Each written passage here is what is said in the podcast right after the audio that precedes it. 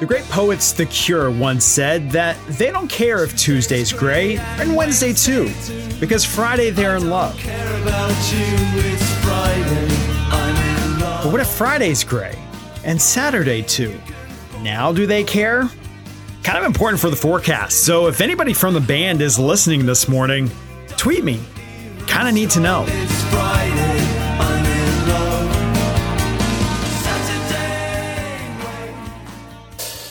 Howdy, friends, and a happy Friday to you, January 20th. Thanks for stopping by for this Friday edition of your Pinpoint Podcast. Man, Thursday was just such a glorious day. There was sunshine, a bird or two were singing, humidity was low, temperatures were comfortable. It was a gem of a day. And not to say that Friday and Saturday won't be, but it's just different. Like, look out your window. See how cloudy it is? Yeah, Friday's gray. And Saturday, too. So today we could see a little bit of rain, maybe a sprinkle or two. Look, I don't think you're going to get a whole lot of wet weather here today, but temperatures by lunchtime make it to the mid 50s. And because of the clouds and because we do have some rain evaporating above our head, we're going to stay in the mid 50s. You, you, get what you get, right? So at least we know what to expect. Pretty much the entire day from lunchtime on is going to be very static and pretty much exactly the same. So there's that. All right, so we do have rain in the forecast today at a 20%, and then on Saturday at a 40%. So why not rain today, but why rain tomorrow? Well, here's what's happening. You see the cloud cover that's above your head. That's really in a very small pocket of the atmosphere, like 6,000 to just shy of 10,000 feet above our head. That's where the moisture is located. And from that little pocket, there will be rain falling. You may see some streakiness to the clouds today as the rain comes down under 6,000 feet, the air is bone dry. You can thank the cold front that came through a couple days ago. So that rain falling through the atmosphere is going to evaporate, which is why I think at best, a little bit of sprinkle activity, some light drizzle, maybe the lightest of brief showers will be had here for Friday. Now, as we sleep tonight, though, things are changing. As that rain evaporates, it's actually saturating the atmosphere. So the atmosphere has to do work in order to make some rain. But by the time you wake up on Saturday morning, now that moisture pocket is from about 10,000 feet up all the way down to 2,500 feet above our head. It's a thicker pocket of moisture.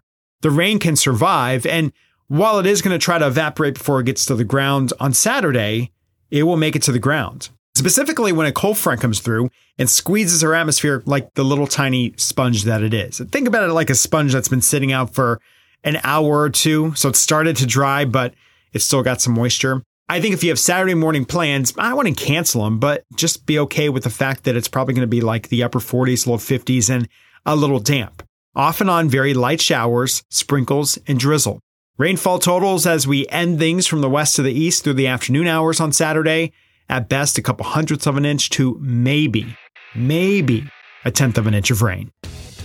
I do love a good weekend day where it's gray and cool and chilly outside with a little bit of rain. Saturday, we got you fixed up. What if you're more the outdoorsy type and you like a good sunny weekend day to get out and enjoy? We got you fixed up on Sunday. Temperatures right around 60 degrees. On Monday, there's more sunshine.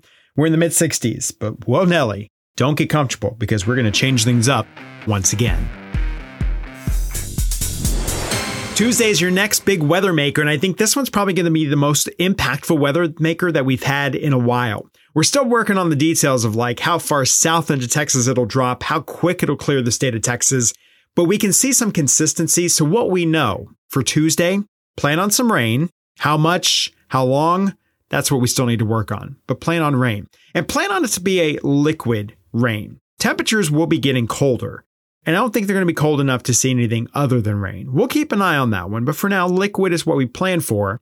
There will be wind, windy, gusty day on hand, and as that wind drives through the Brazos Valley, temperatures likely will be falling, somewhere from the upper 50s to low 60s in the morning to as low as the 40s, maybe even the upper 30s by the afternoon. Those are the details that will sharpen up over the weekend and that will keep tabs on for you at your KBTX Pinpoint Weather app and KBTX.com.